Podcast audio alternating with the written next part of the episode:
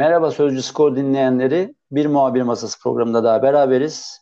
Ben Mehmet Özen. Mikrofonun karşı tarafında Sözcü Fenerbahçe muhabiri İrfan 25 var. Merhaba İrfan, nasılsın? E, merhabalar, iyi yayınlar. Nasıl gidiyor hayat? Evet, biraz tabii e, yoğun gidiyor Fenerbahçe açısından. Hem transfer çalışmaları, Fenerbahçe yoğun bir transfer e, çalışmalarını sürdürüyor. O nedenle tabii Fenerbahçe muhabirler olarak e, biz de yoğun bir şekilde çalışıyoruz. Hemen girelim abi, hiç vakit kaybetmeyelim. E, Fenerbahçe dün yeni hocası Erol Bulut uzun bir e, sohbet toplantısından bir haber geçildi Erol Bulut'la ilgili. Orada hemen hemen Fenerbahçe'nin yol haritasıyla ilgili çok, çok önemli e, tespitler, kararlar, stratejik planlar ne oldu birazcık ortaya çıktı. E, burada en önemli benim gözüme çarpan şeylerden bir tanesi e, bu sene takımı değiştiriyoruz. Çok yeni e, katkılarla yeniden oluşturuyoruz. Ama e, bu iskeleti oluşturduktan sonra önümüzdeki yıllarda çok ufak eklemelerle e, ilerleyeceğiz diye bahsettiği yani Erol Bulut'un aslında sadece bugünü değil yarını ve ötesini de hayal ettiği bir vizyonu olduğunu en azından görmüş olduk. E, bugünle ilgili başlarsak da en kısa sürede alacağımız, e, tamamlayacağımız bölgeler olarak stoperlerden bahsetti. Sanırım Serdar ve e, Sadık Zanka e, rotasyonunun e, daha e, bu işin rotasyonda olacağı ve yedekte olacaklardı ve gelecek alınması beklenen kişilerin ise doğrudan 11'e oynamaları bekleniyor sanırım. Bu stoper rotasyonuyla ilgili e, sende bir bilgi var mı? E, orada adaylar kimler? Süreç nasıl ilerliyor? Şunu söyleyelim, e, tabii e, e, şu anda Serdar ve Zanka'yı düşünüyoruz dedi ve Sadık e, çapraz bağ sakatlığını e, çap, ciddi bir sakatlık geçirdiği için diyor. Şu anda onun önünde biraz, biraz zaman olduğunu vurguladı. E, benim aldığım bilgiler Fenerbahçe stoper mevkiine en az iki tane stoper alacak. E, ve bu e, alınacak stoperler ilk 11'de doğrudan oynayabilecek kalitedeki isimler olacak. Tabii Uruguaylı stoper Lemos transferini Fenerbahçe bitirdiğini söyleyebilirim. Yani büyük oran e, anlaşma sağlandı. Hatta e, Uruguaylı stoperin bugün ya da e, bugün bugün İstanbul'a gelmesini bekliyoruz ama tabii biraz bazı aksamalar olabilir ama Fenerbahçe Uruguaylı stoper Lemos'un transferini bitirdi. Las Palmas e, ile e, bir buçuk milyon euro e, bonservis bedeli karşılığında anlaşmaya vardı. E, Fenerbahçe'nin e, tabii e, Thomas e, Las Palmas e, Lemos transferini e, Las Palmas Lemos'u Fenerbahçe'ye verdi ve o bölgeye de e, Goday Cruz'dan e, Thomas Cardona'yı transfer etti. Aslında Thomas Cardona da Fenerbahçe'nin gündemine gelen isimlerden bir tanesiydi ama e, Lemos transferini e, Fenerbahçe gerçekleştirdi. E, Lemos'u e, Fenerbahçe'ye veren Las Palmas'ta e, Goday Cruz'dan Thomas Cardona'yı bu bölgeye transfer edecek. Tabii o, e, artık resmiyet kazandıktan sonra transfer. E, yine e, Fenerbahçe e, Bundesliga temsilcisi Wolfsburg'da e, forma giyen e, Ma, e, Marcel e, Tisserand e, içinde temaslarda bulunuyor. Bu 27 yaşındaki ve 1.90 boyundaki Kongolu stoper için görüşmelerini sürdürüyor. E, tabii e, e, Tisserand şöyle özelliği ön plana çıkıyor. Tabii hem e, uzun boyuna rağmen hızlı ve tekniğiyle ön plana çıkan bir stoper. E, Wolfsburg bu oyuncuyu büyük umutlarla transfer etmişti. Ancak e, yaşadığı ciddi bir tendon sakatlığı yaşamıştı. Uzun süre sahalardan uzak kalmıştı. Onun ardından da formada formaya e, yedek daha çok yedek kulübesine hapsolmuştu. Geçen sezon tekrar formasını bulmuştu. Ancak e, Salzburg'dan e, Pangaracı transfer eden e, Bundes e, Wolfsburg e, Pander, e, Pank, e, Pangaric'i transfer ettikten sonra bu oyuncu da yedek kulübesine çekildi ve ikinci yarıda sadece 3 maçta e, formaya giydi. E, Fenerbahçe Tisserand için e, Bundesliga temsilcisi de görüşüyor. Ama şunu söyleyelim. E, tabii Lamos transferini kısa sürede Fenerbahçe'nin açıklamasını bekliyoruz. E, ama Fenerbahçe'nin transfer, stoper transfer listesinin aslında ilk sırasında yer alan isim Malang Sar. Malangsar için e, Emre Belözoğlu yoğun bir çaba gösteriyor transfer etmek için. Ama tabii bu oyuncunun transferi oldukça zor. Çünkü Avrupa'nın önemli kulüpleri e, bonservisi, evet. bonservisi, bonservisi elinde olan oyuncuyu e, kadrosuna katmayı planlıyor. E, hatta Barcelona'nın eski sportif direktörü Abidal dahi e, İspanyol basında çıkan haberlerde Malang Sar'la ilgilendiklerini belirtmişti. Real Betis e, oyuncuyla ilgileniyor. Fenerbahçe de bonservis Arsenal'de Arsenal'de gördüm ben Arsenal'de evet, ilgilendi. Yani Chelsea'de ilgilendi. Şöyle evet, Chelsea'de hatta şöyle bir haber çıkmıştı. Chelsea oyuncuyu kadroya katıp kiralamayı düşünüyor şeklinde e, bir haber e, çıkmıştı. Malang Sarı kadrosuna katıp daha sonra oyuncunun oyuncuyu kiralamayı planlıyor e, e, çıkmıştı. Fenerbahçe ise e, bonservisinde onun elinde olan oyuncuyu ikna etmek için yoğun çaba gösteriyor. Bu transfer için Emre Belözoğlu yani menajer Ahmet Bulut'a Ahmet Bulut'a bir yetki verdi Fenerbahçe. Hem menajer Ahmet Bulut oyuncuyla görüşüyor. Emre Belözoğlu oyuncuyu ikna etmek için yoğun çaba gösteriyor. Fenerbahçe de oyuncunun e, bonservis elinde olduğu için oyuncuyu e, hem e, biraz daha yıl, e, yüksek yıllık ücret ayrıca da imza parasıyla e, ikna etmeyi planlıyor. Çünkü e, bu oyuncuyu e, 21 yaşında bu oyuncuyu kadrosuna kattığı durum e, katarsa Fenerbahçe ileriki, ileriki zamanlarda yüksek bir bonservis bedeliyette de satabileceğini düşünüyor. Bu nedenle Sar için halen yoğun bir baskı uyguluyor oyuncuyu kadroya katmak için. Ama rakipler çok kuvvetli. Orada da e, bu, bu transferin de çok Tabii, aslında daha ufak bir ihtimal olduğunu belki şey %10 ihtimal diyebiliriz ama e, Fenerbahçe bu %10 ihtimali de sonuna kadar zorluyor. Bunu belirtelim. Yani o, o bölgeyi e, oyuncu özellikle bonservisin elinde olması çok büyük bir avantaj. Yani Fenerbahçe bu oyuncuyu imza parası yıllık yüksek yıllık ücretle ikna etmeyi düşünüyor ama şu ana kadar e, oyuncu Ağustos ayına kadar beklemi Ağustos ayının sonuna kadar beklemeyi ve gelen teklifleri değerlendirdikten sonra Fenerbahçe'ye e, e, yani hangi takıma gideceği konusunda karar vermeyi e, planlıyor. Bu şekilde bir e, geri dönüş yaptı çünkü oyuncu. Ben oyuncunun açıklamalarından dış basında gördüğüm kadarıyla oyuncu hem tabii ki yani genç bir oyuncu büyük bir kulüpte oynamak istiyor. Yani dünyanın devlerinden bir tanesi oynamak istiyor ama bir yandan da şey demiş. E, oynamak istediğim bir takıma da gitmek istiyorum demiş.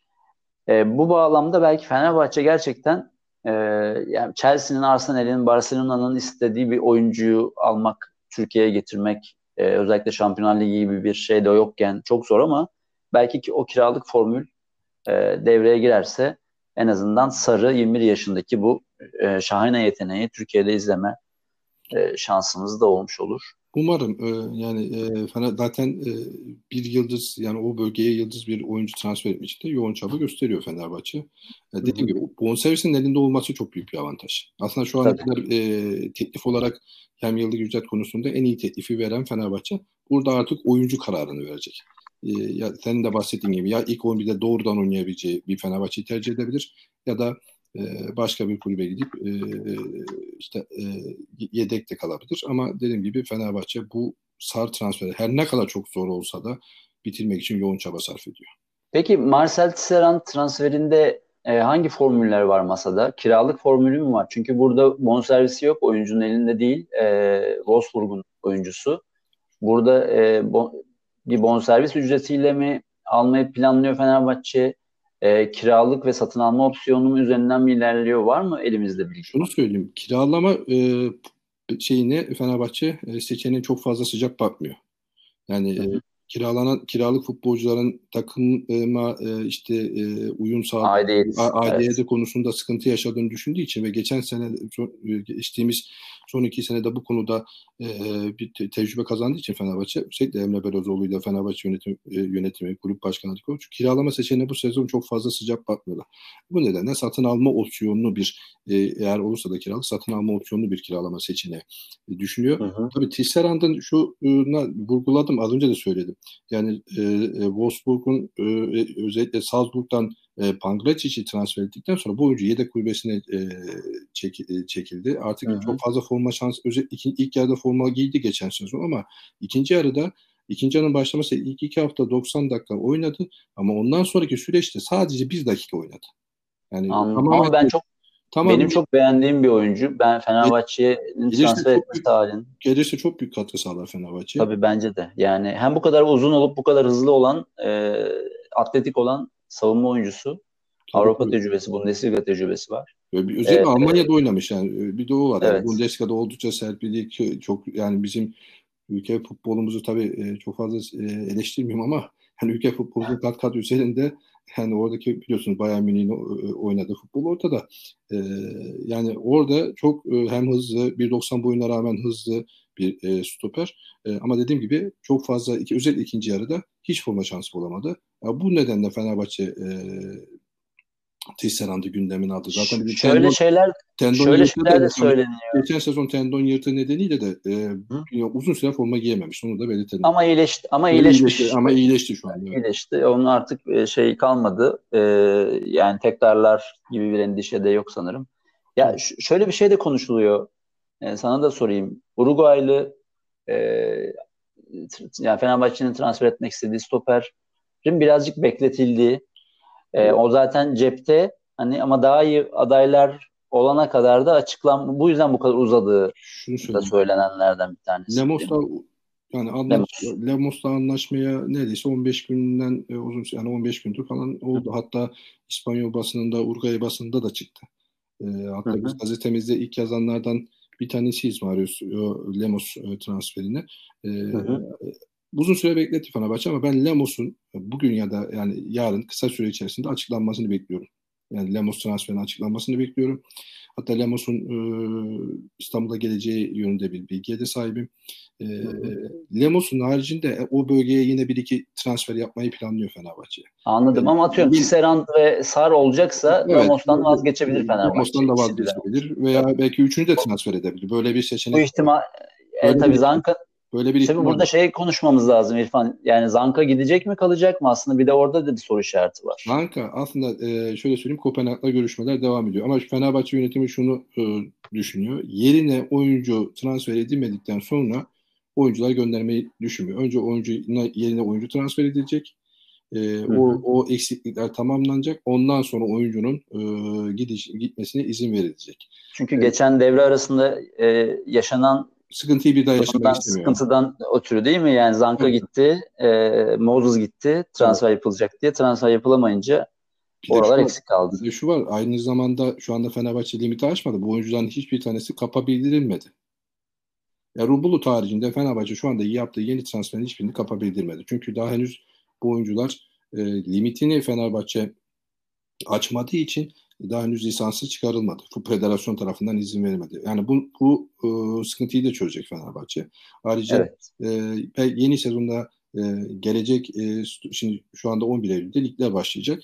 E, liglerin başlamasına da çok kısa bir süre kaldı. E, gelecek oyuncunun işte eksikliği olacak, fizik kondisyon eksikliği olacak, takımı uyuma, uyum sorunu yaşayacak. O nedenle Fenerbahçe biraz daha adımlarını temkinli atıyor. Ama gelecek e, stoper transferlerin ardından e, Sadık, e, Zanka gibi isimler belki de e, yollar ayrılacak. Zanka zaten Kopenhag'la görüşmelerini sürdürüyor.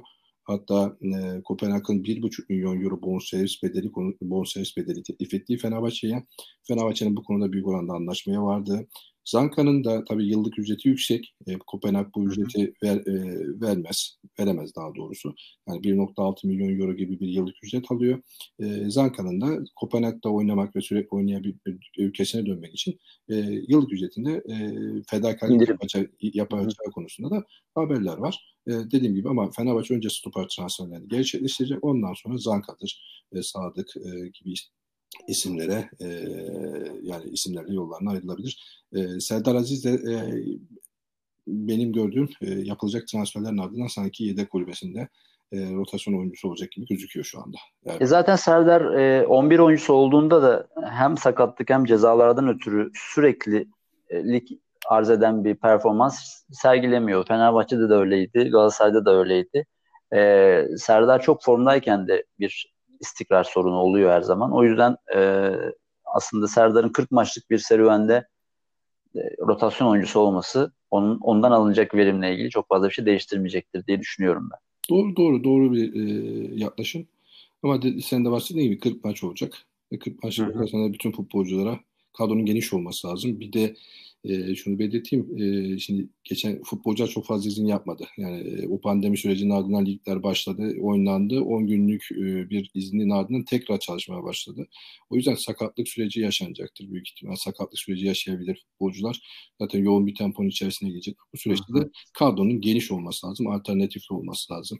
E, ve e, en az o bölgede 4 e, stoper düşünülüyor e, Fenerbahçe'de. Yani kadroda en az 4 kaliteli stoperin olması planlanıyor. E, baktığımız zaman transfer politikasına da baktığımız zaman alternatifli bir kadro oluşturuluyor. Tabii ne kadar alternatif olursa maaş bütçesi de o kadar artıyor bir yandan da onu da dengelemesi gerekiyor evet, Onu da dengelemesi lazım. Maaş bütçesi şu an zaten ilk açıdan da yüzde 15 sapmaydı. 22 milyon euro civarındaydı. Fenerbahçe'nin hı hı. 64 milyon euro bir maaş bütçesi var. Zaten e, başkan da bunu ifade ediyor. 64'ten 22'ye bizim düşmemiz imkansız ifadesini kullanıyordu. E, tabii Vedat için satılması, satıl, e, büyük oranda satılacağını düşünüyorum ben. Artık yani bu anlaşmanın kısa sürede açıklanmasını bekliyorum. E, benim aldığım bilgiler bonuslarla 18 milyon euro civarında bir hatta 18 milyon euro aşan bir rakama satılacak. Tabii bu Vedat için satılmasıyla gelen e, miktarın üçte biri e, harcama limitine eklenecek. Ama aldığımız bilgiler e, Bankalar Birliği ile görüşmelerini sürdürüyor Fenerbahçe. E, Kimle? Bankalar Birliği ile. evet. Ama şu var, Bankalar Birliği de Fenerbahçe kendi istediği şartlarda görüş, e, görüşmeden sürdürüyor. Yani Fenerbahçe bu borç e, alacağı rakamın 10 yıl e, da 10 yıl vadeli olarak ödemeyi planlıyor. Zaten başkan da ifade etmişti, Sayın Başkan da ifade etmişti. 3 yıl ödemesiz, geri kalan da e, yani 2-3 yıl ödemesiz zaten 2 yıl 2 yıl ödemesiz 5 yılda şeyler vade. Hı hı, e, hı. Gelecek sezon bu imzalayı e, yani bu anlaşmayı imzalayan kulüplerin ana para ödemeleri başlıyordu. Fenerbahçe'de 3 yıl ödemesiz 7 yılda bu borçun ancak ödenebileceğini böylece kulüplerin rahatlayabileceğini belirtmişti ve bu doğrultuda çalışmalar sürdürüyor. Geçtiğimiz haftalar içerisinde bir görüşme gerçekleştirdi. Sanki buna doğru bir e, evri yani bir e, evrilme var. Yani buna sıcak bakmaya artık başladılar gibi bir e, bilgi almıştık. Kamu, bir, kamuoyunda artık bunun daha e, mantıklı ve rasyonel bir seçenek olduğu ile ilgili görüş ağırlık kazanmaya başladı. Çünkü yani bütün, şunu şöyle söyleyeyim, evet. şunu söyleyeyim. Biz bunu gazetemizde e, yazdık. Bankalar Birliği çok ciddi e, yükümlülükler getiriyor kulüplere. Ayrıca şunu söyleyeyim. İlk iki sene tabii bu kulüpler çok rahatladı. Çünkü iki yıl ödemesizdi. Sadece faiz ödemeleri vardı. Ama üçüncü yıldan itibaren ana para ödemeleri başlıyor. Yani bugün rahat, bugün çok rahat olan hatta e, buna karşı çıkan Galatasaray'dı, e, Beşiktaş, Beşiktaş aslında Fener'in Fener gibi düşünüyor, Fenerbahçe gibi düşünüyor. Çünkü e, gelecek sezon ana para ödemeleri başlıyor. Bunlar ödeyemiyor, ödeyemeyeceklerini kendi e, Sayın Başkan Ahmet Nur Çebi de ifade etmişti. E, Trabzonspor da aynı sıkıntı yaşayacak gelecek sezon içerisinde. Galatasaray da aynı sıkıntı yaşayacak. Çünkü aslında Galatasaray camiasından insanlar da yönetimde olmayıp da Galatasaray camiasına yakın olan kişiler de e, bu düşüncelerini dile getirmeye başladılar. Evet. Biz e, Fener biz Ser, Sercan Hamzoğlu'yla da yaptığımız muhabir masası şeylerinde çok konuştuk bunu. E, bu sürdürülebilir bir model sunması lazım federasyon ve bankaların ki e, yani bu kulüpler borçlarını bir şekilde yavaş yavaş azaltabilsin ve e, kulübün bu finansal krizden çıkarabilsin. Yani bu modelin kurulma amacı o değil miydi yani? Evet doğru. Bir de şöyle öyle bir öyle bir model kuralım ki kulüpler bu borçlarını belli bir süreç içinde azaltsınlar ve ekonomilerini sürdürülebilir bir platformda yönetsinler. Şimdi ama sen 5 yıla sıkıştırdığında bunu e, öyle bir fırsat vermiyorsun kulüplere zaten. Mümkün o yüzden değil. Fenerbahçe Ali Koç'la eğer 10 yıl meselesi Ali Koç'un bu e, önünü çektiği modelde eğer ikna edilirse bankalar, federasyon bağlı olarak e, bütün kulüpler bundan e, faydalanacaktır diye düşünüyorum. yani Çok bu bütün Türk, Türk e, finansal kriz yaşayan bütün takımlarımıza ki neredeyse tamamı yaşıyor. Evet. E, bir kurtuluş reçetesi olabilir. Öbür evet. türlü ise yani 5 yılda olacak 2 sene sonrasında ödemeye başladığında zaten dönmüyor yani gelir yok. Kulübün. Şöyle söyleyeyim bir de şöyle bir şey var. 5. yıl ana paranın %80'ini ödeyeceksin. Yani ya. kulüplerin bunu ödemesi imkansız. Yani e, mevcut gelirde zaten pandemi süreci yaşamışsın. E, gelecek sezon bu sezonda büyük ihtimalle maçlar seyircisiz oynanacak. Kombine satamıyorsun, bilet satamayacaksın, maç günü gelirlerden yoksun olacaksın. Ve gelecek sezonda ne olacağı da belli değil. E, yani bu süreçte e, bu ana paraları ödemeler başla, başlamaya e, başladığında bütün kulüpler isyan edecek. Şu anda Fenerbahçe'nin isyan ettiği noktada her kulüp artık isyan etmeye başlayacak. Ha İrfan şunu da söyleyeyim sana. 10 yılda da zor.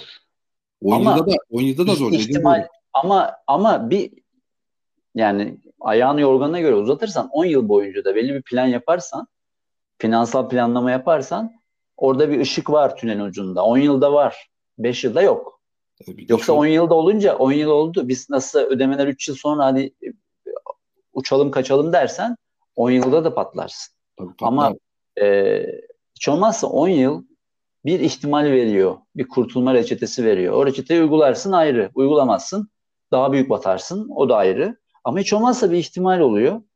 E, bakalım nereye varacak ama ben e, kulüplerin e, Galatasaray'ın da dahil olmak üzere bir noktada bu bu noktaya geleceklerini düşünüyorum. Çünkü ben bu sene Fenerbahçe limit sorunu var evet ama e, seneye daha büyük bir sorunu diğer takımlar yaşayacakları için hani bunu artık bu kadar kısa vadeli, bu kadar böyle hani kısa görüşlü düşüneceklerini ben e, zannetmiyorum. Bu bütün Türk futbolunun bir şekilde bu sarmaldan kurtulması ve yeniden e, uluslararası alanda rekabetçi olması için yapmamız gereken, e, uygulamamız gereken yol bu diye düşünüyorum. Hemen transferden çok böyle sapmadan bir ekleme yapayım e, ona. Tabii. Şimdi borcunu ödemen borcusun yani bir banka e, bir şirkete veya işte bir e, herhangi bir diyelim bir işletmeye kredi veriyor. Ama bu kredi ödemesi için o işletmenin hayatta kalması lazım. Şimdi öyle öyle bu e, bankalar birliği anlaşmasında diyor ki tamam sen bu ödeyeceksin ama işte bu hayatta kalmasına da aslında fırsat vermiyor. Çünkü çok ciddi gerçekten yükümlülükler var. Yani kulüp bütün e, hem iştiraklarıyla beraber kefil oluyor borca. Ayrıca başkan e, ve yönet, başkan yönetim kurulu adına kefil oluyor. Müteselsit ve e, işte o if, ifade kullanmıyor ama o da kefil oluyor. O, yani o anlaşmayı imzaladığı anda zaten başkan da ifade etmişti. Biz diyor temerrüde düşeriz. Bunu ödememiz imkansız diyor. Çünkü şu Fenerbahçe'nin kısa vadeli borcu şu anda e, iki, iki, en son kapa yapılan açıklamada e, bu sene ödemesi gereken e, kısa vadeli borcu 1.3 milyar TL. O nedenle Fenerbahçe'nin e, şu anda limiti az. Çünkü ana para ödemesi başladı. Diğer kulüplerin ana para ödemesi şu anda başlamadı. Ama ana para ödemesi başladığında diğer kulüplerde eksi çıkacak. Diğer kulüplerde Fenerbahçe'nin şu anda ihsan ettiği noktaya gelecek. O yüzden e, senin de bahsettiğin gibi en mantıklı yol 3 yıl ödemesiz bu vadeyi 10 yıla vadeyi yayarak kulüplerin biraz olsun rahatlamasını sağlamak ama tabii bu konuda da ciddi bir denetim altında olması gerekiyor kulüplerin. Tabii. Ee, ve şu anda Fenerbahçe'nin istediği de o. Yoksa e, kimse demiyor ki işte 10 yıl olsun da yeniden biz böyle bir saltanat gibi e, lale devri gibi yönetilsin falan gibi bir şey durumun olmaması lazım. Kulüpler şu anda nasıl e, aslında birazcık da tasarruflu transferleri ve bütçe yönetimlerine, maaş bütçesi yönetimlerine geçmeye başladılar. Yani Fenerbahçe 80-90 milyonlardan 60 milyona indi aslında. 91'den 64'e ee, indi. Şimdi 64'ten 40 milyon euro seviyelerine falan inmeyi planlıyor. İşte 40 milyon euro da sabit tutup daha sonra ki aşamada bu şeyi e, bütçeyi daha da aşağı çekip hatta orta ve uzun vadede altyapıdan e, yetiştireceği e, oyuncuları kadroya katıp veya işte Elif Elmas gibi e, o bölgelerden işte o e, genç e, gelecek vadeden isimleri düşük bütçelerle, düşük e, ücretlerle kadroya katıp yüksek e, ücretlerle satıp e, yüksek ücretler satıp bir gelir kaynağı oluşturmak artık bunu süreklilik haline getirmeyi planlıyor. Yani işte Benfica çok Benfica modeli gibi bir model işte yaratmak. Hem şey, aşağıdan şey anlamında e, işte transfer konusunda eleştirebilirsiniz ama son 3 senede aslında Fenerbahçe bunu sürekli haline getirdi. İşte Giuliano Joseph, yüksek satışı ardından Elif Elmas'ın satışı bu sezon bu sezonda Vedat Muriç'in satışı olacak. Yani 3.5'u alıp eğer 18-20'ye satarsa Fenerbahçe çok büyük başarı. Büyük başarı. Çok büyük başarı. Büyük başarı. Katılıyorum. Bir de 7. Trans- bitirmiş, 7. bitirmişin ligi. Ee, Avrupa'dan Aha. uzaksın, Şampiyonlar Ligi'nden uzaksın e, ve 18 milyon euroya bir futbolcu satıyorsun kendi futbolcunu. Eğer Fenerbahçe bir de şampiyon olup e, işte e, eğer bu sene Şampiyonlar Ligi'ne gitseydi. Şampiyonlar gitseydi bu rakam daha da bence artabilirdi Vedat konusunda. Bir de Türkiye'den çıkan futbolcuların fiyatlarında belli bir üst barem oluyor. Yani işte en fazla Cenk oldu diye hatırlıyorum. Evet. Ee, o lig ile ilgili de bir durum da var. Yani Türkiye Ligi'nin e, dışarıdaki algısıyla da ilgili bir şey var. Yavaş yavaş o barem yükseliyor. Hani ya, eskiden 15-20'lerdeydi şimdi 20-25'lere gidiyor. Belki biz de e, birazcık daha buradan e, yükselen oyunculara güven arttıkça e, 25 30 30 35 belki baremlerine yavaş yavaş çıkabiliriz ama dünya futbolunun bizim yetiştirdiğimiz burada parlayan oyunculara birazcık daha e, güveniyor olması Aslında... lazım. Transfer demişken hemen de, şimdi Fenerbahçe'nin stoper dışında e, eksik olan bölgelerinden bir tanesi, transfer yapmaya devam edeceği bölgelerden bir tanesi de e, forvet. Hücum, hücumcu kanat ve forvet pozisyonları. Şimdi Vedat'ın gittiğini gitmesini muhtemel olarak gördüğümüz için e, tabii ki bir forvet transferi de e, bekleniyor. Oradaki senin kulağına gelen adaylar kimlerdir? Şunu söyleyeyim. E, Ener Valencia ile Fenerbahçe Ekvadorlu kurucu. Bon servisi elinde. Hı hı. Oyuncuyla anlaşmaya vardı Fenerbahçe. Oyuncunun biliyorsunuz ha. ülkesinde kız kardeşi silahlı e, yani silahlı kişiler tarafından kaçırılmıştı. O sorun o e, sorununu çözdükten sonra Ener Valencia'nın İstanbul'a gelmesi bekliyoruz. E, Salı'ya da e, çarşamba günü İstanbul'a gelmesi ve artık bu transferin de resmiyete dökülmesini bekliyorum ben Ener Valencia konusunda. Bu sorun çözülmesi dediğimiz şey yani kız kardeşi hala e, kaçıranların an, elinde mi biliyor muyuz? Böyle bilgi var mı? Şu anda öyle bir bilgi yok. Yani ben e, baktım hani e, yurt dışı basını inceledim. E, en son kaçırıldıktan sonra bunun çözüldüğü konusunda herhangi bir yeni bilgi gelmedi. Biliyorsunuz o, o tip ülkelerde yani Ekvador gibi ülkelerde yani e, böyle şeylerle zaman zaman karşılaşıyor. Yani futbolcuların özellikle e, böyle e, önemli kulüplerde oynayan futbolcuların işte ailesi gibi şeylerle e, kaçırılması gibi e, konularla karşılaşılıyor. E, Ener Valencia transferinin ben salı ya da çarşamba günü e, artık İstanbul'a gelmesini ve bu olayın e, resmiyeti kazanmasını bekliyorum. Yani var şeyden sonra Melos'ta e, şey Lemos'tan sonra Lemos'tan sonra hı hı. Ener Valencia'nın da bu hafta içerisinde açıklanmasını bekliyorum. Onu söyleyebilirim e, forvet konusunda ama Ener Valencia Fenerbahçe'nin forvet ihtiyacını tam olarak karşılayacak mı? Yani o konuda biraz soru işaretim var. Çünkü tam olarak bir forvet e, anlamı diyemezsiniz. Kanatlarda daha e, etkili bir isim olduğunu söyleyebilirim. E, geçen sezon Tigres'te forma giymişti. Bu sezon e, işte bonservis elinde.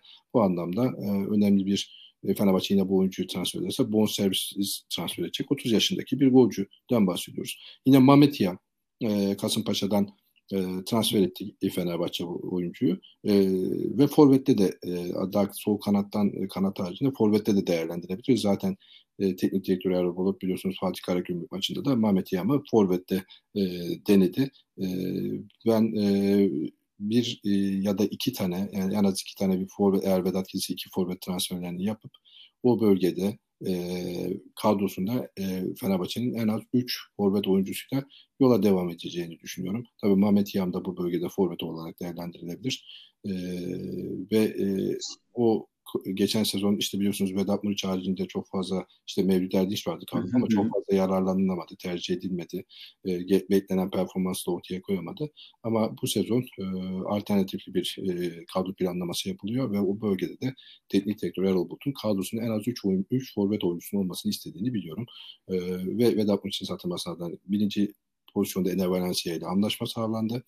Yine e, bu bölgeye e, farklı e, isimlerle de gündemde. Yine AEK'da oynayan e, Marco Livaja ismi gündemde. Bu oyuncu da e, aslında Fenerbahçe'nin aradığı e, forvet niteliğini e, karşılıyor.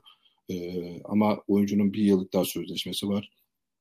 E, ve oyuncunun e, 2,5 milyon euro gibi bir bonservis bedeli teklif ettiği Fenerbahçe'nin ancak e, Yunan kulübünün daha yüksek bir ücret istediği yönde bir bilgi var. E, yine oyuncunun e, beklentisi 2.2 milyon euro gibi bir yıllık ücret beklentisi var Fenerbahçe'den. E, tabii Fenerbahçe oyuncunun e, menajeriyle ve temsilcileriyle geçtiğimiz yani birkaç gün önce bir, bir araya geldi bu oyuncunun istediği ücretler konusunda, istediği ücret konusunda daha e, indirime gitmesi e, istendi ama şu anda bu konuda e, somut bir gelişme söz konusu değil. Önümüzdeki süreçte belki yine görüşmeler olacak. Marco Livaca ismi de Fenerbahçe'nin gündemin, gündemindeki isimlerden bir tanesi. AYK adı geçen sezon gerçekten iyi bir performans ortaya koydu forvet mevkinde. E, çok sayıda gol attı. E, bunlar var. Şu anda bu isimler var Fenerbahçe'nin gündeminde forvet olarak. Ma Mandzukic ismi gündeme yani yazılıyor ama yani soracaktım ben de. Mandzukic e, yani çok zor transfer. Yani bu oyuncunun geçen sezon e, yanılmıyorsam 6 milyon euro yıllık ücreti vardı. Yani e, inse inse hadi diyelim 6 milyon euro ücreti. Fenerbahçe'nin verebileceği e, rakam e, maksimum verebileceği rakamı söyleyeyim sana. Yani bir oyuncu transfer için 2.2 veya maksimum hadi çıktı 2.5 milyon euro. Bu oyuncu geçen sezon 6 milyon euro üzerinde bir rakam oynuyordu. O nedenle e, bu transferin olması bence e, biraz imkansız. E, çünkü Fenerbahçe'nin e, artık e, artık Türk futbolunda sen e, herkes ayağını yorgana göre uzatıyor. E, döviz dövizin de yükselmesi hemen e, neredeyse işte euro 8.5'ları falan açtı. E, yani şu şu ortamda bir futbolcuya 4 milyon euro geç, geçtiğimiz sezonda da Fenerbahçe bu rakamları veriyordu. Van Persie'ye 5-6 milyon euro verdi. İşte 4 milyon euro da stoperde oynayan oyuncular vardı e, rakam yani maaş e, skalası yüksek ama şu andaki maaş skalasını zaten kulüp e, daha aşağıya çekmeyi planlıyor. Zaten Sayın Başkan Ali Koç da bunu ifade etmişti. Artık 3 milyon euro gibi futbolculara ödeme e, artık ödeme imkansız. Bu, bu, bunlar artık geride kaldığını ifade etmişti. Bir de bu maaş işinden geçmişken bir de Godin konuşul e, çok fazla Godin e, ismi dolanıyor ortalarda ama bu onun da, da onun da onun da onun da maaşının maaşı 7 milyon euro 6-7 milyon euro civarında o da. Yani bonuslarla yediği buluyor. Evet, evet, Ki evet. Inter'in Inter'in yani Inter'in en çok kazanan oyuncularından bir tanesi. Eğer en çok kazanan değilse yani. E, o, o maaşının Inter'de yani Lukaku belki sonradan geldi o, o geçmiş olabilir ama Inter'de bile en çok kazanan oyunculardan bir tanesiydi. Fenerbahçe'nin 20 milyon euro zaten limiti. Yani yok yani. 6-7 milyon euroluk e, maaşlar e, boşuna bence birazcık gündem meşgul ediliyor veya beklentiler birazcık şunu söyleyeyim ancak e, şöyle ancak şöyle söyleyeyim nasıl olur bu transfer işte Inter işte Fenerbahçe diyebilir ki ben 2 milyon eurosunu veya işte ben ödeyeyim geri kalanını sen öde modeliyle ancak olabilir eğer Inter kadrosuna düşünmüyorsa. Ama hı hı. geçtiğimiz yani ben geçen e, baktığımda sanki yeni gelecek herhalde teknik heyet değişti mi olacak Inter'de? Öyle bir e, şey var herhalde. E, yeni gelecek teknik heyetin e, Godin konusunda belki kararını değiştireceği hatta yeniden ilk 11'de oyna yani daha e, fazla süre alabileceğini ve devam edebileceği yönde bir haber okumuştum. Ama dediğim gibi artık yani o 7 şimdi Mansukic 6 küsur alıyor. İşte Godin 7 milyon euro civarında para alıyor. Yani Fenerbahçe transferleri çok çok çok zor. Onu söyleyeyim yani. Yani imkansız diyebilirim yani şu, ekonomik şartlarda. Hatta şöyle söylüyorlar. Şöyle bir bir e, haberler haber olmuş. Yani işte biri, birilerinin e, işte sponsorluğuyla bu transferler gerçekleşecek falan. Hı hı. Ama zaten harcama limitin yok. Yani birisinin sponsorluğuyla e, herhangi bir, bir e, sponsorlukla bu transferin gerçekleştirilmesi de zor. Çünkü şeyi aşman lazım. Yani ilk önce harcama limitini aşman lazım. Bir de spo, sponsorluktan gelen Gelip, parayı da doğrudan sen limit ekleyemiyorsun. Ekleyemiyorsun. Üçte birini ekleyebiliyorsun. Yani ilk önce evet. harcama limiti bir sponsor olup harcama limiti futbolcunun maaşına sponsor olma olacağını pek yani bu şeyle harcama limitiyle olur. Ben en son o modeli yani Cem Uzan, Jardel gibi bir şey. O zaman harcama limiti gibi bir durum söz konusu. O zaman limit falan gibi bir şey yoktu. Nasıl formül ettiklerinden çok net hatırlamıyorum ama yani. onu o öyle bir destekle o zaman e, Telsin miydi? Öyle bir destekle şey yapmışlardı ama e, o da bugün için çok realist bir e, çözüm gibi işte Mehmet Ali Aydın'dan ismi geçti evet. vesaire ama şu anda çok realist bir çözüm gibi durmuyor. Önce Benim dikkatimi çeken şey yani dikkatimi çeken şeylerden bir tanesi de Valencia demişken sen e, Fenerbahçe'nin hocası Erol Bulut dün oynatacağı sistemlerden bahsederken 4-3-3 ve e, 4-2-1-3 sistemlerinden e, bahsetti. Özellikle bu iki sistemde yani 4-4-2 değil de e, hücumcu kanat iç forvet, kanat oyuncularıyla e, hücumu şekillendireceğinin işaretlerini verdi. Yani biz aslında burada Valencia transferini bir o, nokta santrofor, e, nokta golcü pozisyonuna alındığı gibi değil ama e, kanattan sürekli ceza sahasına kat eden iç forvet pozisyonunda oynayabilecek. Kanattan da hızlı bir şekilde e, takımın iki tarafını da açabilecek oyuncularmış gibi düşünüyoruz. Fenerbahçe oradaki rotasyonu genişletmeye çalışıyor sanırım. Evet. Sinan Gümüş de Sinan Gümüş de bu planın bir parçası. E, yani zaman zaman forveti yedekleyebilir nokta tarafında ama kanat transfer, kanat forvet, iç forvet besleyebilir. Sol taraftan aynı şekilde e, Tiam, e, Ferdi, eğer kalırsa Rodriguez vesaire gibi bütün bu rotasyon aslında o e, 4-3-3'ün evet. kanatlarını e, beslemek için ve orayı zenginleştirmek için yapılıyor gibi geliyor bana. Ama her halükarda tabii ki ortaya ya Tiam orayı yedekleyebilir, Sinan Gümüş orayı yedekleyebilir ama oraya bir as yani Vedat Muriç'in yani or- orada o direkt alıp Vedat Muriç'in formasını giyecek bir ismin de gelmesini E, ayrıca bekliyoruz ama sanırım Fener, senin dediğin gibi Fenerbahçe önce Vedat meselesini halledip ondan sonra yeni transferi e, açıklamayı tercih edecek. Belki de Yunanistan'da AYK'lı golcüyü de e, direkt hani o pozisyon içinde düşünüyor olabilirler. Benzer bir profil olduğu için. Şunu ekleyeyim Mehmet. E, Erol Bulut zaten geçen sezon Alanya'da baktığımız zaman genellikle 4-2-3-1 oyun sistemini tercih ediyordu. Ve çalıştığı takımlarda da, da e, ön alan baskısını çok uygulayan uygulamasını sağlıyordu. Hem Yeni Malatya'da olsun hı hı. hem Alanya Spor'da. Oyun içinde ise 4-3-3 ve 4-4-2 sağ dizimlerinde de döndü, dönüyordu Erol Bulut. Yani rakibi, rakibe göre farklı oyun sistemleri uyguluyordu. Aslında e, o hazırlık maçında oynanan 3-5-2'yi de denemesinin nedenlerinden bir tanesi de o. Çünkü oyunculara yaptığı konuşmada da e, zaman zaman bazı maçlarda farklı sistemleri uygulamak zorundayız kullanmıştı. Bu nedenle e, taktik çalışmalarda 3-5-2'yi de denedi. 4-4 yani oyun saha içerisinde işte dizilimi 4-3'e döndü, 4-4-2'ye döndüğü dizilimleri de denediğini biliyoruz. Taktik çalışmalar bunun yoğun çalışmalarını yapıyor. Oyuncuların farklı sistemlerde oynamasını e, istiyor. Evet, çünkü baktığımız zaman geçen sezon Alanya Spor'da oyun içinde e, ofans, orta sahada, ofansif orta saha oyuncularına büyük sorumluluklar veriyordu. İşte Bakasetas'ı sezonun en değerli futbolcularından birini haline getirmişti. İşte zaten Erol Bulut'un en önemli şeyleri kanat forvetler onun e, oyun sisteminde önemli bir yer, yer tutuyor. Hani ofansif kanat bekle ve sürekli içeriye ters koşu yapan kanat oyuncularına e, rakip üzerindeki baskıyı artırıyordu Erol Bulut'un e, takımları. E, ve bu konuda da işte e, Erol Bulut'ta senin de bahsettiğin gibi her iki kanada e, işte takviye yapılmasını istemişti. Zaten e, Tiam'ı sol kanata aldı. E, işte Roma'dan e, şimdi aklıma unuttum. Hmm, Roma'dan kimi transfer etti? Perotti. E, Perotti'yi Roma'dan e, anlaşma bir oranda anlaşma ihtimali söz konusu Fenerbahçe'nin Perotti konusunda. Onu o bölgede onu transfer etmek istiyor. Yani o e, oyun sistemine uygun e, Erol Bulut'un oyun sistemine uygun ve oynatmayı planladığı e, oyuncuları kadroya kattığını görüyoruz aslında. Tamam. Ee, Süper. Yani bu Fenerbahçe'nin çok yakın vadede kafasındaki Erol Bulut'un ve Fenerbahçe'nin planı da aslında birazcık netleşmiş oluyor böyle olduğunda. Ee, neredeyse 8 tane bonservisiz oyuncuyla e, bek rotasyonunu, orta saha rotasyonunu Fenerbahçe halletti gibi. Eksik olan yerlerde belli, adaylar da belli. Önümüzdeki süreçte bu adayların hangisinin gerçekleşeceğini, hangisinin belki e, birazcık daha kenarda bekleyeceğini ve olmayacağını göreceğiz. Ekleyeceğim bir şey var mıydı İrfan? Güzel bir sohbet oldu. Ağzına sağlık. Ekleyeceğim. E, bu, bu hafta da aslında yoğun bir şekilde geçecek. E, dört bölgeye daha transfer yapacak Fenerbahçe. Belli aslında. Sağ, e, sağ beke de bir transfer yapabilir Fenerbahçe. E, hı Forvet mevkide transfer yapacak.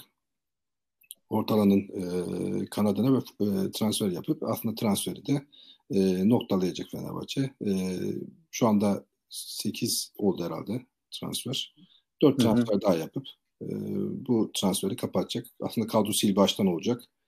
E, yeni sezonda e, geçen sezon ilk 11'de oynayan oyunculardan çok fazla bir isim görmeyeceğiz. Belki bir sadece sadece Gustavo, sadece Gustavo ve Altay olacak sanırım. Evet yani belki de Gustavo Altay olabilir. E, hatta şöyle söyleyeyim yeni transferlerden işte Erol, Erol Bulut da dünkü sohbet toplantısında söyledi. Yani kimse aslında gündeme gel getirmiyor ama İsmail Yüksek belki bu kadroda yer alacak.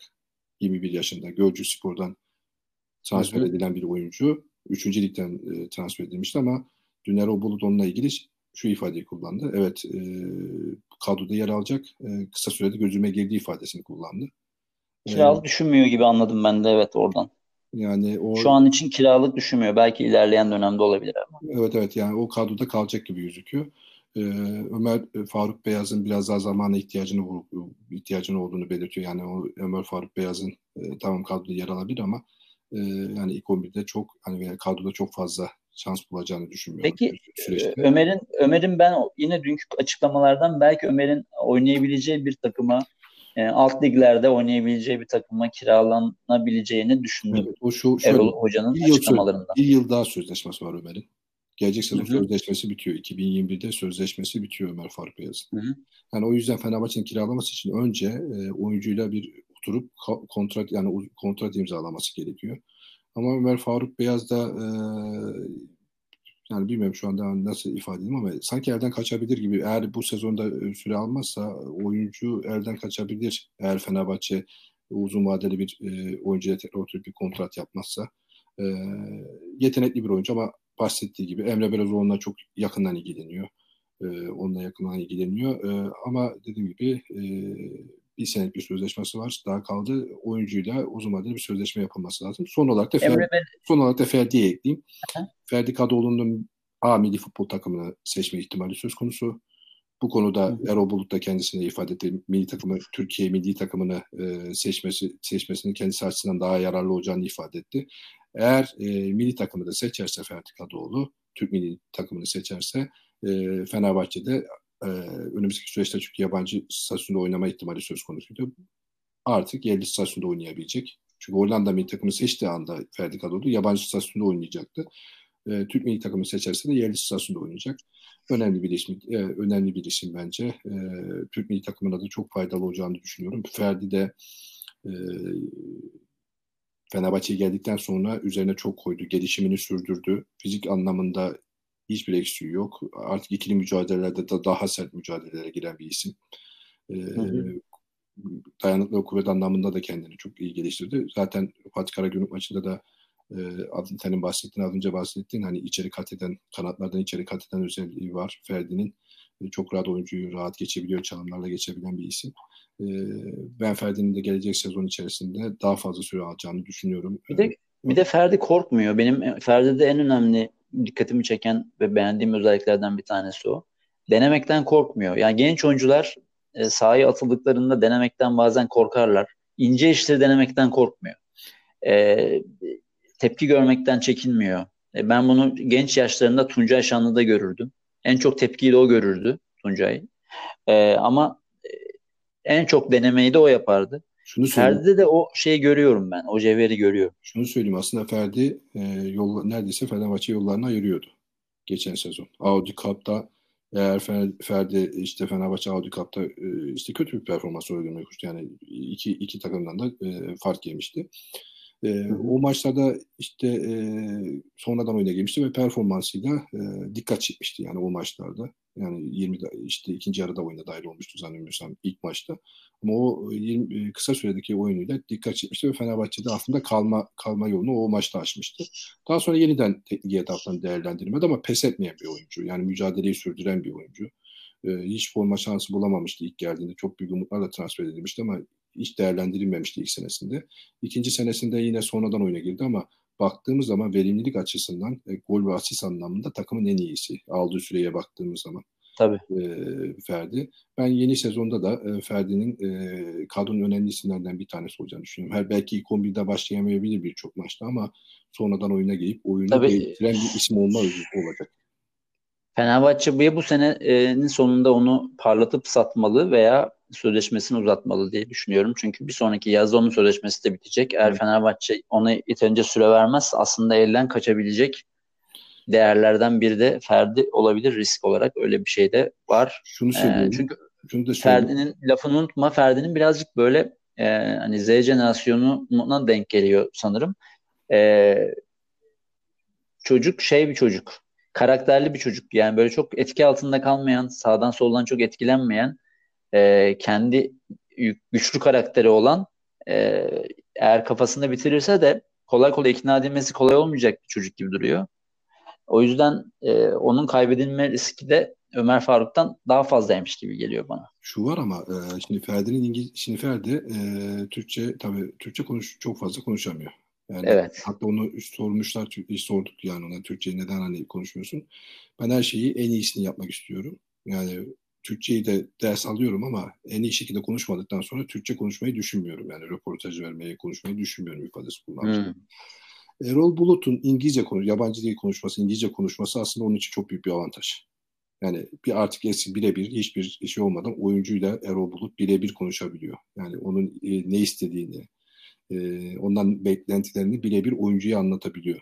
Emre Belözoğlu keza yine aynı şekilde ona ne istediğini, neler ondan neler beklediklerini birebir anlatabiliyor. Bu yüzden hem Emre'nin olması onun için büyük bir avantaj, hem Erol Bulut'un olması büyük bir avantaj. Çünkü ikisiyle de birebir konuşup o, onlar işte Ferdi'den de beklenti, beklentilerini anlatıyor. Zaten Erol Bulut e, eğer ondan bir beklentisi olmasa e, Ferdi'ye şunu söylemezdi.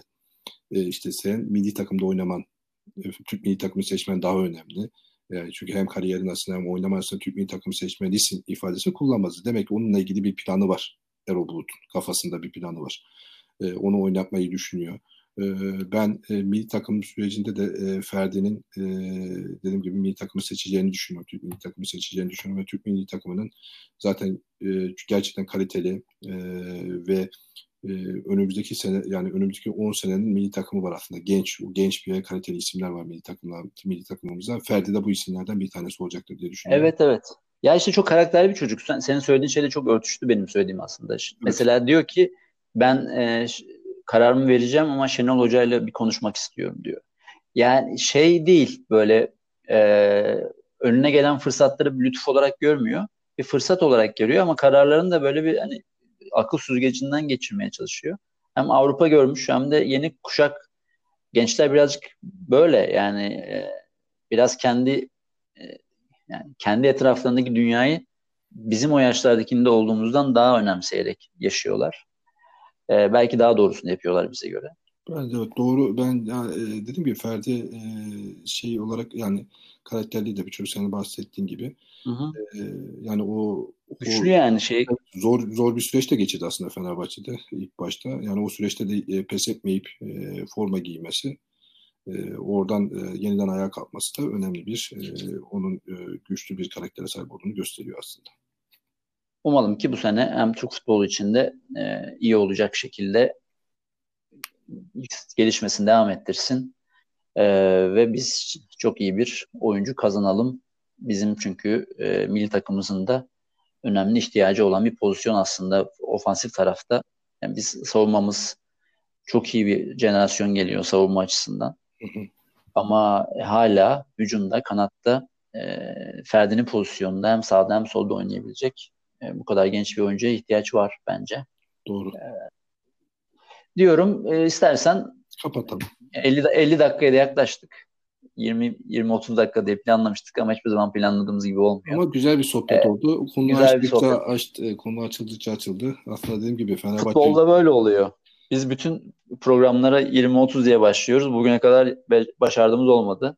E, İrfan ağzına sağlık. Teşekkür ederim. Ee, birçok birçok e, karanlıkta gölgede kalmış konuyu da konuşmuş açıklık getirmiş olduk. E, muhabir masasında başka programda seninle de görüşmek üzere. Dinleyicilerimize teşekkür ediyoruz. Hoşçakalın. Thank you.